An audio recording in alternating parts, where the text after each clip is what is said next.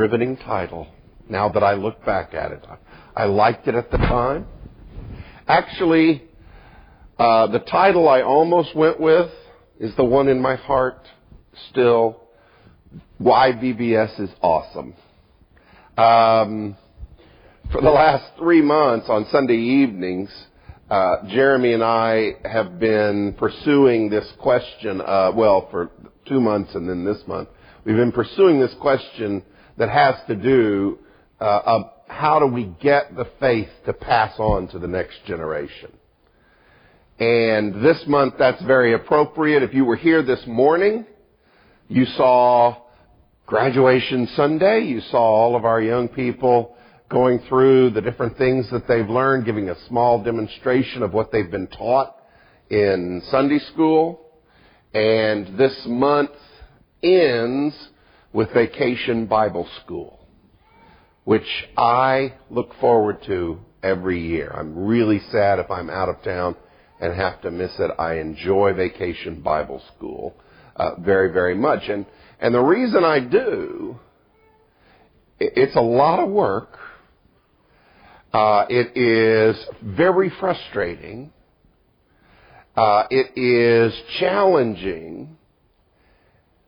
But when it all comes together, you get to stand in front. Usually, I get to standing in one of these rooms back here and tell one of the Bible stories. You get to stand in front of several groups, age groups of children as they come through, and you get to talk to them to help them understand something about God and how God works in their lives. And that is fantastic.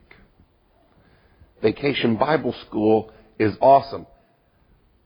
When I participate in Vacation Bible School now, it makes me think of all the vacation Bible schools where, where people gutted it out for me. I remember a lady who used a string and a series of magnets to actually get Jesus to levitate into the cloud. He went really fast there at the end. It was he, really zipped up. And and and, she used, uh, I guess, food coloring or Kool Aid or something to pour water into a jar, and out came wine. Well, it was it was wine colored anyway. What came out? She she turned water into wine. For, these are things that I still remember. This didn't even happen over at College Church.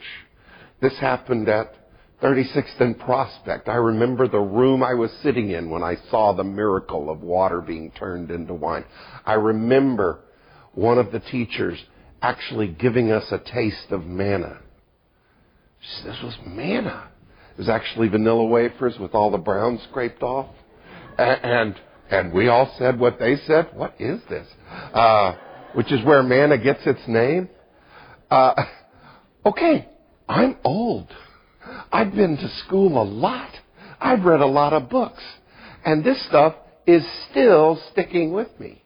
VBS is awesome. It is one of the many, many things we do to make sure we have an intergenerational, a multi-generational church. And so this is not mainly going to be a pep talk about why you should participate in Vacation Bible School. But this part is kind of that pep talk. You should totally participate in Vacation Bible School. Uh, a lot of you already do. And if you haven't ever done that before, find some, at least one job to do this year to participate. It is totally worth it, and it is part of how we do this thing that we've been talking about for the last uh, couple of months and for this month, which is passing the faith down through the generations. Okay. How do we get that kind of a church? A church that really does survive uh, down through the generations. I uh, I don't want to be part of a movement that dies when I die. And you don't, it's really not worth your time to, to be part of something and that the best you can say of it is it lasted about as long as that person lasted. You want to be part of something bigger than yourself. The great thing that God has done is created the church that's been going since Jesus resurrected and since the day of Pentecost and will be going until Jesus comes back. You and I die off, but the church stays. There are projects that I think, as I study church history, as I look at how things have progressed down through the history of Christianity and things have changed and so forth, there are projects that no Christian at any time lived long enough to see from start to finish, but that the, the people of God, being led by the Spirit of God, following the Word of God, helped to bring to fruition multiple generations. And so I am excited to be a part of Christianity that can pass faith down through the generations, and I want to make sure that I do my part to make sure that happens. If you have your Bibles, let's go to the passage that Ethan read to us. Turn over to 1 Corinthians chapter 3. Let's look together uh, down there at some of those verses where Paul, I think, talks about this issue uh, in, coming from a, a unique direction. He's actually coming at it from the ministry direction this time. But this is the issue he's talking about. Uh, we're going to come back up and pick up uh, verse 6 and everything, but look down at verse 10 for just a minute. Look down at verse 6, uh, verse 10. By the grace God has given me, I lay a foundation as a wise builder. Someone else is building on it. But each one should build with care. For no one can lay any foundation other than the ones already laid, which is Jesus Christ. If anyone builds on this foundation using gold or silver or costly stones, wood, hay, or straw, their work will be shown for what it is, because the day will bring it to light. It will be revealed with fire, and the fire will test the quality of each person's work. If what has been built survives, the builder will receive a reward. If it is burned up, the builder will suffer loss, but yet will be saved, even though uh, only as one escaping through the flames. This is an interesting passage. As I said, Paul is coming at this issue of uh, multi generational Christianity. He's coming at it from the point of view of ministers because the church at Corinth was fighting over who had the best, you know, uh, minister who had converted them. Was Paul better than Apollos? Was Cephas better than either of those? And so forth. And they were arguing over those issues, so that's the direction he's coming from. But look at what he says about that. Paul actually gives you a two-part test for what he thinks evangelism is like, passing on the faith is like, what makes for quality evangelism, quality passing on of the faith. Gives you a two-part test. Right? He says, the foundation's already laid. Anybody who tries to build on anything besides Jesus Christ is just going to make a mess. We've already laid that foundation. But now, generation after generation, you can build one of two ways. Stone, uh, uh, gold, silver, costly stones, or wood, hay, and stubble.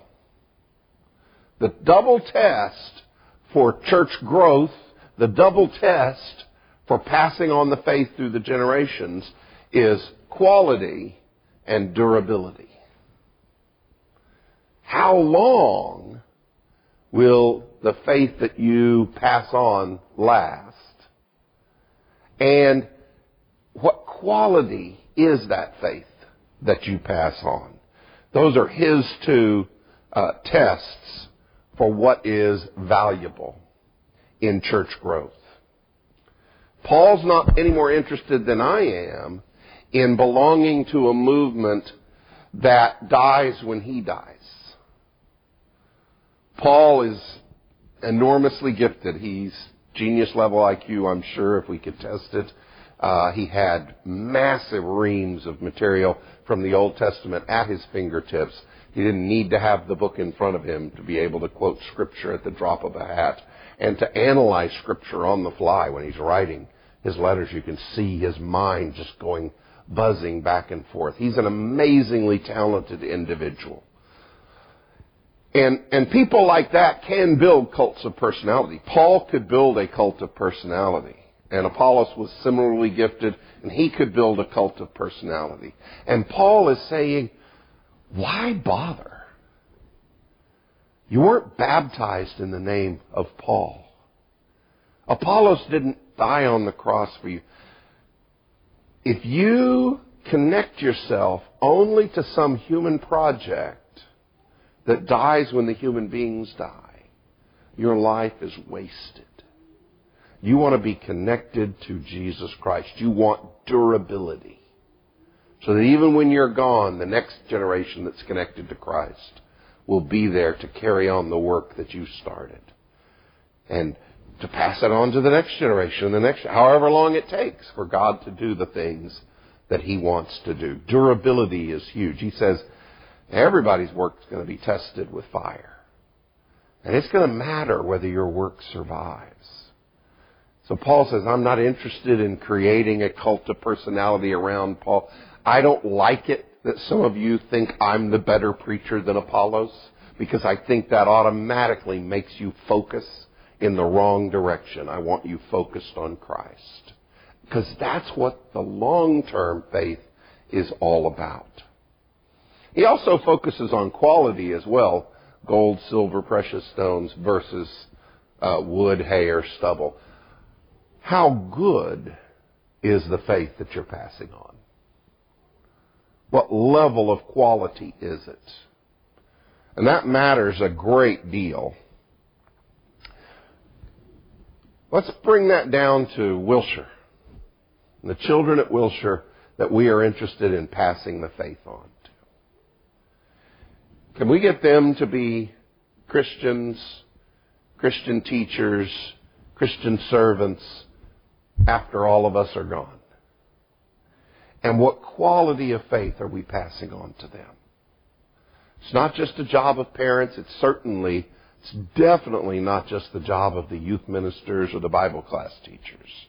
All of us as a church have to pass on the faith to the next generation. What quality of faith are we going to be able to pass on? Well, there are a couple of things that matter as we begin to think like this. If we adopt Paul's attitude, I want durability and I want high quality faith, there are certain methods we're not going to be very interested in. There are other methods that we know we're going to naturally gravitate toward. You and I, even with our own children, even with the children of this congregation, are always soul winners. You and I don't have the ability. We have some authority in the lives of those that are younger than us. We don't have the ability to mandate faith. We are soul winners. And I'm going to talk more about that in the next section when we go up and look at verses 6 and following. We are trying to bring someone in connection with God. So if I am overly coercive, for instance, about faith, I'm unlikely to produce solid faith in that person, durable faith in that person. If, if I am um, I mean, I think we should be firm about what we believe. That's part of testifying truthfully to what we think is true about Jesus Christ.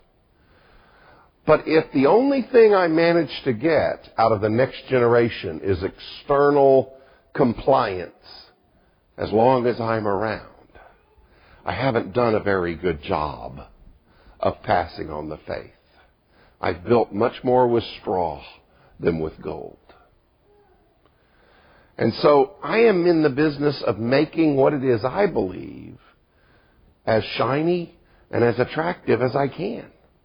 If we listen to what Paul's saying, he says, I want everybody who's in this, who has this task of soul winning, of passing on the faith, I want everybody to be building with gold and silver and precious stones, be building quality and be building durability we have a huge advantage in this task of passing on faith to the next generation, at least to the children that are here available to us.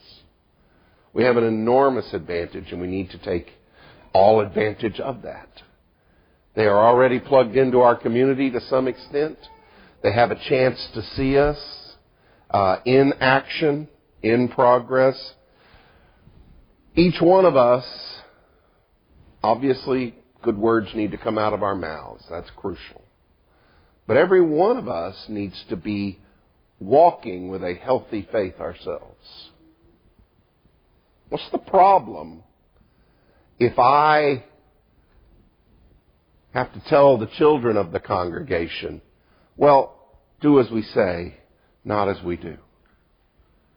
In our private lives, in our entertainment, in everything else, do as I say, not as I do. I'm unlikely to create quality faith. I may be, have enough authority to create compliance as long as I'm there to exercise discipline. But I'm not likely to create actual faith or to help create actual faith that lasts after people are out from under the influence of this congregation, the influence of their parents, the influence of all of us. I need a healthy faith.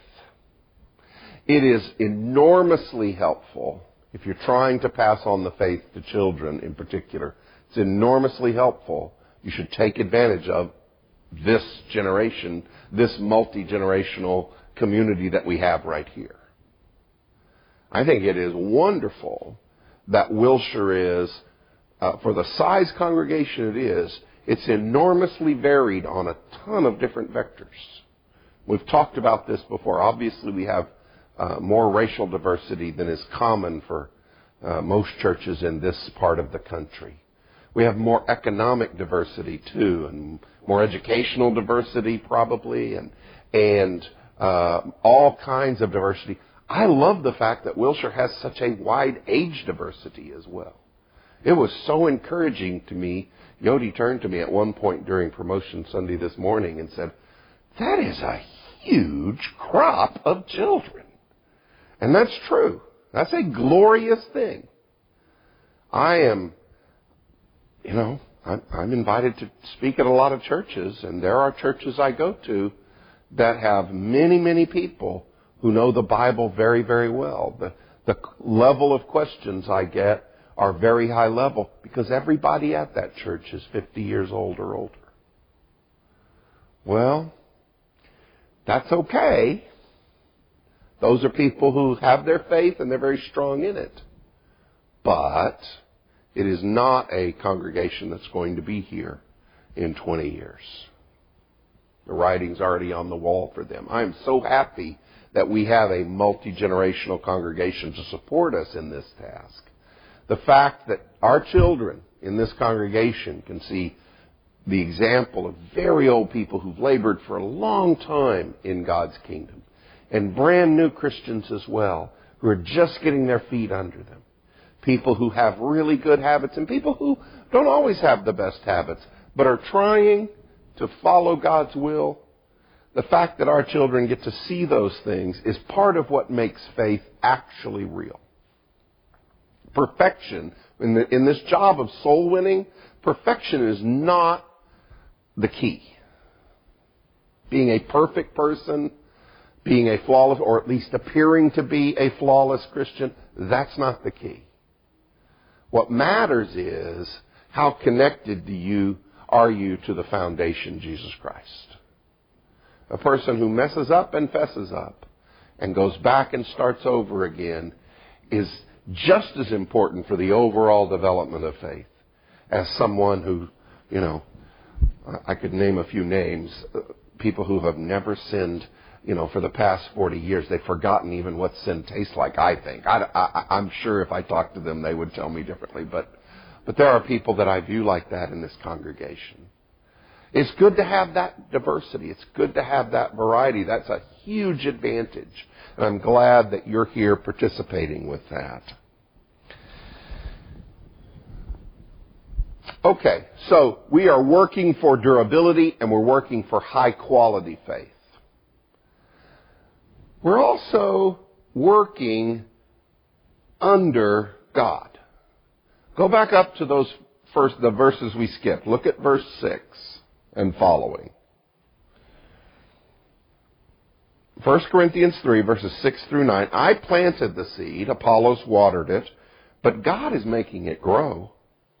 So neither the one who plants it nor the one who waters it is anything, but only God who makes things grow. The one who plants and the one who waters have one purpose, and, and they'll be rewarded according to their own labor, for we're co-workers in God's service. You are God's field, God's building. Then he switches metaphors and starts talking about us in terms of being a building. And as you read down through the rest of chapter 3, turns out it's a very specific building. It's the temple of God that's being built in this way. What I like about that is Paul says, I did this job of coming and evangelizing in Corinth, that he was the first sort of commando missionary to come into that completely pagan city and start talking about Jesus Christ. And after he had labored there for about a year and a half, he left and Apollos came and helped the church grow and helped the Christianity spread. These are good things. Paul says, I planted the seed. Apollos has watered the seed. But neither, it's not our church. It's not Paul's church and it's not Apollos' church. Whose church is it? It's always been God's church. Okay, this is an this is a crucial point for all of us to remember as we think about making sure our faith is a multi-generational faith. Faith is between God and someone, not between you and someone. You may have a child, you may have a husband, you may have a wife, may, whoever it is that you're trying to help faith grow in their life. This is first and foremost always between God and that person. Not between you and that person. Why is that such an important thing for Paul to stress here? says, I am the workman. I, I had a job to do, but it was always God who gave the increase. It was always God who let the plants grow. It's always been God's field. It's always been God's. Why is that so important? Well, if I think it's about me, my job to make sure my children believe, for instance, or my job to make sure my wife or my husband is converted, or my job to to get my extended family into the, or whoever it is that I'm trying to evangelize. If I think it's me, then how am I going to react when they are negative about the faith or when they reject the faith? Who are they rejecting? Right? How do you react when people reject you? I know how I react when people reject me. Not well. But it's not about me. Paul tries to make this clear. We are handmaidens to faith. We can help faith come to fruition. We can help faith be born. But faith actually happens between a person and God. It's not me that they're rejecting. If they reject faith, it's God. It's not me that they're accepting. If they accept faith, it's God. I don't convert anybody. I've gotten credit for converting people. People come up and pat me on the back. To my shame, I've often taken credit, and I shouldn't, because who converts? Always God. Always God. It's always been God. And so, that takes, in a sense, it takes the sting and the worry out of this task of passing on the faith. Jeremy has preached pretty passionately about the Proverbs passage that says, you know, train up a child in the way she should go or he should go. And when he's old, he will not depart from it. And in general, that's certainly what we should all do. And in general, that is what happens. But that is not, that's part of Proverbs. That is not a guarantee. That is a, like all the Proverbs, it is a general piece of wisdom. It has lots of exceptions. And there are people in this church who I think unduly worry, and people in other churches where I've ministered who unduly worry that if I didn't manage to convert all my children, it's all because of something I did wrong. That can't be true. Faith is always between a person and God. You don't have as much power as you think you do in this transaction. Um, that helps us not to worry as much. That helps us to take ourselves less seriously in the equation, not to get offended, not to have to get angry. That allows us to be less desperate, and that allows us to share our own joy in the faith and to continue to say a good word for the faith and to know even up into the 11th hour it's still possible that God might reach somebody who has seemed very resistant to the faith up to now. And I think that is crucial for us to know. I think it is crucial for us to know. Faith is between God and someone, not between me and someone. We have just a little bit more time. I don't have a watch, so I actually don't know how much more time. And I'm having trouble calling up how much more time.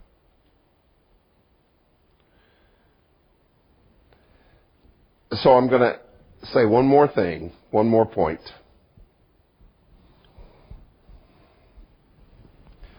A short one. In this new environment, I'm talking to older Christians mostly, more mature Christians now.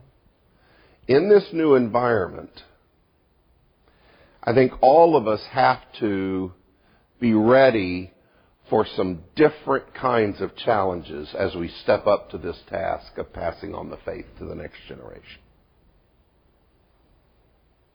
When I was receiving the blessings of the people that shared the faith with me. The big questions often had to do with what was the proper mode of baptism. Uh, sadly, in some cases, could you have asphalt on the parking lot or did it need to always be grass? No kidding. That didn't happen in a church where I was, but I heard about that controversy.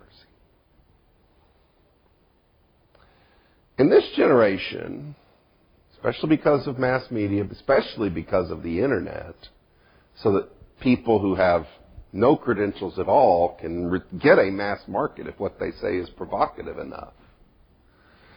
Uh, there are all kinds of challenges to Christianity now available that our kids are being exposed to without us knowing about it frequently. And you and I, if we're tuned in the old way of doing evangelism, we may be oblivious to these new challenges and assaults on Christian faith and believing. And I think every one of us needs to get a little better at being able to respond to this new environment. So I'm going to say just a little bit about that, and later on in this Sunday night series, we're going to talk more about that. Uh, there are all kinds of challenges to the very fundamentals of Christianity. There are all kinds of new ways to reject Christianity. When I hear that coming out of the mouth of someone younger that I love, when I hear them parroting back some of the stuff, the very skeptical stuff that's on the internet or in the mouth of the new, you know, popular atheists, when I hear that, that's a challenge to what I believe and am very firm in. And maybe I haven't you know, I've just taken for granted my whole life. And an interest, I find an interesting thing happening to me, and so you tell me if this happens to you. When those things that I've just sort of taken for granted my whole life, and all the religious debates I had, everybody kind of took that for granted. The Bible's God's Word, and we're just trying to figure out what it says. When people are rejecting that, and they have a bunch of arguments as to why they do, or rejecting the existence of God, have a bunch of arguments as to why they do. That's not just asking me a factual question. That's, again, that's challenging who I am. And my natural first response, I will tell you, and I'm a, I'm a pretty even keeled guy, but my natural first response is anger when that happens. I get super defensive. The, the mental guns come out. Start, you know, the laser sights start looking for who I can target. The little red dots start focusing in. How can I blow this argument up? Which means I've stopped listening. Anger goes along with being unable to hear. I don't know why that is, but it's true in every context, and it's true in this context. And so, not all of us can study deeply in the new atheism and in the new challenges to faith, but every one of us can get better at some fundamental listening techniques and anger management techniques. I want to share a deep, dark secret of the other side with you. The side of anti Christianity or anti faith has one main message that's kind of underlying all the little attacks on Christianity. And the main message is this Christians are closed minded. Christians believe what they believe. They just can't listen to anybody else. They can't hear any new information. They can't process any new ideas. That's the underlying message. So if, when somebody challenges my, challenges my belief in Scripture, challenges my belief in God, my first response is the guns come out and they start blazing away. I get angry. What have I done for that underlying message? What message have I sent back? Uh, yeah. This guy, he's closed minded. Another example of a Christian that can't handle thinking outside their box. And so, James, I've quoted James to you so many times let everybody be slow to anger, quick to listen, slow to speak, quick to listen. We all need to learn to do that better. James is exactly right in this context and a lot of others. And so, as we are going about our business, if we get these challenging questions, we may not have a ready answer, but we need to stop. The first impulse that comes out of our mouth, which is maybe to pop back, and instead see if we can ask a follow up question to what's just been said. If every Christian learned just to do that, well, that's interesting. I, I haven't talked to many people who feel that way. Uh, uh, tell me about that. If you could just do that, you're, you're not saying, "Oh, I agree. I'm an atheist now." You're not, you know, throwing your faith under the bus. You're just saying, "Well, tell me a little bit about how'd you come to that opinion? Where'd you first hear that? That's it. What process did you go through to think?" And I'm not saying do this as a secret way to, you know, build up your arsenal. It needs to be sincere.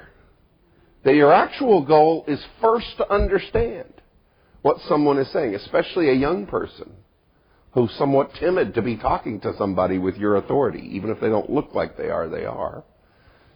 If you are sincerely trying to figure out what they're saying so that you're clear that you understand it before you, you know, immediately bring out the big guns to obliterate whatever argument they have if you are working to understand them, that is huge in this new environment. And I, I would like all of us, at least in this room, to get better at doing that one thing. When I hear a challenge to faith, stop for a second and think of some follow up questions I can ask to actually improve my understanding of what this challenge is. Just that by itself undermines this story about Christians always being closed minded, always having to think inside one little box, never being open to new information. Just asking those questions to actually seek to understand what the other person is saying. There's some more about that that Jeremy, Jeremy and I want to talk about, and some techniques that we eventually want to practice with with uh, this group. Uh, but for now, that's enough. I think. I want to be a part of a church that lasts long after I'm gone. When I die, I don't want to think, well, everything I built is crumbling now with me. Uh, I wouldn't get any satisfaction out of that at all. I want the, to be confident that as I'm fading away, the church is continuing on. And the only way to do that is to pass the faith on to the next generation. I hope all of us can be a part of that grand project of God. Well, this hasn't been particularly evangelistic, but every time we meet, we like to ask this question. Is there something that you need to do to make yourself right with God? Or do you need to be baptized tonight? I think everybody in this room is uh, uh, in one place or another on that question, but if you need to be, then this is a great opportunity to do it and make that choice. If you need prayers or something else the church can do for you, then, then make that choice. And if you need to do that publicly, why don't you come forward as we stand and as we